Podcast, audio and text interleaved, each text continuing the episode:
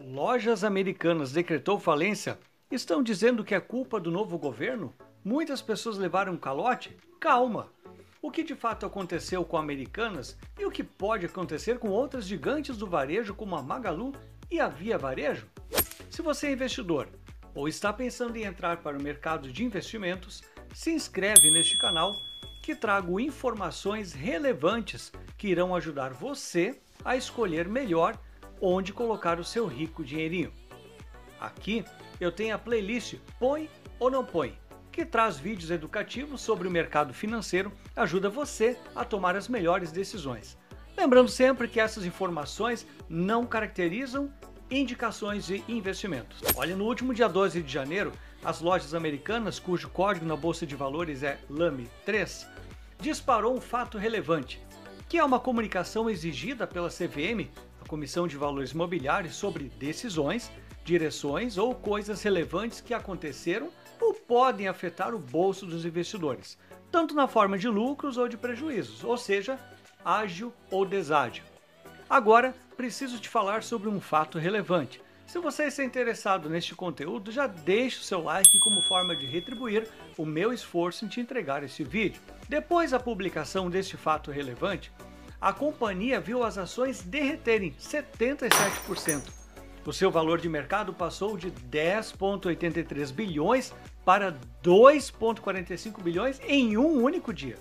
O papel das Americanas, que já chegou a valer R$ 35,00 em janeiro de 2022, chegou a R$ 2,72 no dia em que divulgou o fato relevante. Imagina você comprar uma ação a R$ 35,00 que passou a valer R$ 2,00 em um ano, uma perda de 90%. Essa desvalorização não afeta apenas os investidores que compraram as suas ações, mas também aqueles fundos de investimentos que a continham em sua carteira ações da companhia. Mas, afinal, qual era o conteúdo deste fato relevante a ponto de deixar os investidores com o cabelo de pé e fugindo das ações da empresa? A Americanas divulgou algo que seria um tanto impossível de qualquer investidor saber no momento de escolher onde colocar o seu rico dinheirinho. Isso mesmo, o fato continha inconsistências contábeis.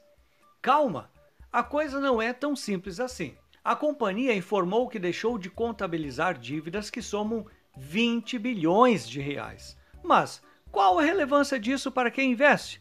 Não é só comprar e vender ações e embolsar o lucro? Afinal, vejo muitos influenciadores digitais comprando Ferrari com o dinheiro que ganhou na bolsa de valores. Para você ter uma ideia, o patrimônio líquido da Americanas é algo próximo de 14 bilhões. Patrimônio líquido, se você não sabe, como também é conhecido o PL, forma a riqueza da empresa aquilo que pertence aos seus acionistas, ou seja, o dinheiro, bens como estoques, prédios, máquinas, entre outros. Tecnicamente, é a diferença entre ativos e passivos. No caixa, a Americanas declarou ter algo próximo de 8 bilhões, ou seja, ela teria de somar seu patrimônio líquido e o seu dinheiro em caixa para poder pagar os valores não declarados em seus demonstrativos contábeis. Isso, na prática, pode levar ao fim uma trajetória de 94 anos da empresa. Mas, então, se você me pergunta, quer dizer que a Americanas divulgou resultados que não são reais? Omitiu uma dívida aos seus investidores no montante de 20 bilhões e agora não tem condições de pagar essa dívida, levando a empresa praticamente à falência? Pode ser algo próximo a esse entendimento. Mas, então você faz a próxima pergunta. Isso pode estar acontecendo com outras empresas listadas na bolsa de valores? Na prática, toda empresa que abre o seu capital, ou seja, passa a estar listada na bolsa de valores para atrair investidores, tem que atender um conjunto de práticas exigentes de governança, incluindo controles contábeis e fiscais, de modo que gere credibilidade aos investidores para não acontecer o que aconteceu com as americanas. Essas práticas são exigências legais da CVM, Comissão de Valores Mobiliários. Para você ter uma ideia, as exigências são tantas que muitas empresas gigantes e famosas tentam abrir o seu capital e não conseguem, pelo fato de não atenderem essas exigências. E você me pergunta, quais práticas teriam evitado que acontecesse isso de modo o que aconteceu com Americanas? Toda empresa listada precisa obrigatoriamente contratar uma auditoria independente, ou seja, uma empresa credenciada que não tenha vínculo com aquela listada na Bolsa de Valores, com o principal objetivo de auditar as informações contábeis a ponto de evitar omissões, exageros ou erros, gerando assim maior confiança para o investidor, que é uma pessoa igual eu e você, que nem sempre estamos dentro da empresa, sequer sabemos onde é a sua sede. E cá entre nós, seria humanamente impossível acompanharmos todas as empresas nas quais investimos, não é mesmo? A dúvida que fica é como que as informações contábeis da Americanas foram auditadas por empresa de auditoria independente, seguindo todas as regras de mercado, e estas omissões não foram detectadas em tempo, segundo o presidente Sérgio Rial, que acabou saindo da empresa após 10 dias que tomou posse, juntamente com o diretor de relações com investidores, André Corve, o erro nas informações pode representar um lastro de 7 a 10 anos. Segundo Sérgio, não houve omissão, apenas o enquadramento das dívidas em conta contábil não apropriada, ou seja, ao invés de serem lançadas as dívidas em dívidas com credores, teriam sido registradas em compromissos com fornecedores. Rial explicou que, ao assumir o cargo, percebeu que havia problemas no reporte do item fornecedores no balanço da companhia.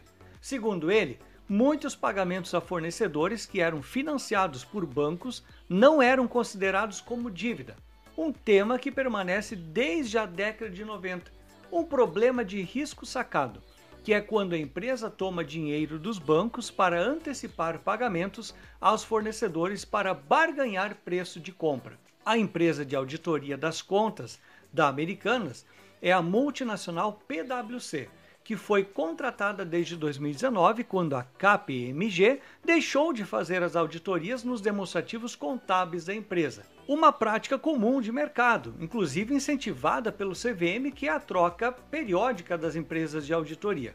Segundo o ex-presidente, a empresa tem condições de pagar o seu endividamento a médio e longo prazos, mesmo porque seu índice de liquidez informado é de 2,24, ou seja, para cada um real de dívida, a empresa teria 2,24 para pagamento. Basta saber se esse indicador informado contém ou não a dívida de 20 bilhões. O que mais deve afetar os resultados da empresa é a sua credibilidade junto aos investidores, pois, neste caso, fica se perguntando se houve um erro contábil, um equívoco da empresa de auditoria ou omissão por parte dos seus executivos. E isso o tempo vai mostrar. Basta saber se você que é investidor da Americanas está com estômago e equilíbrio emocional para aguardar a empresa reconquistar a sua confiança e vir a público prestar contas. O próximo passo agora é a Americanas contratar uma empresa de auditoria para fazer uma auditoria especial ao ponto de confirmar ou não as informações reveladas. E após isso, vir a público prestar informações sobre a conclusão dessa auditoria. Isso vai revelar se houve um rombo mesmo ou só uma necessidade de ajuste nas contas contábeis. Dependendo deste resultado, as ações poderão despencar ou não. Tudo isso pode afetar a Magalu ou a Via Varejo? Com certeza, pois são outras gigantes do varejo brasileiro. Ainda mais em um ano difícil com a inflação acima da meta, perspectiva de taxa de juros aumentando e quase 80% da população endividada, o que leva a concluir que as vendas no varejo terão queda e, consequentemente, as receitas e os lucros. É uma excelente oportunidade para empresas reforçarem o seu grau de governança e transparência. A Magalu e a Via Varejo tiveram suas últimas contas auditadas pela KPMG. E agora? Será que o fato na Americanas ocorreu com a KPMG ou a PwC? Já que o ex-presidente mencionou haver um lastro que pode chegar a sete anos. E você, tem ações americanas? Está indeciso e não sabe o que fazer? Se este vídeo te ajudou, deixe o teu comentário e deixe o teu like, que eu te espero no próximo vídeo.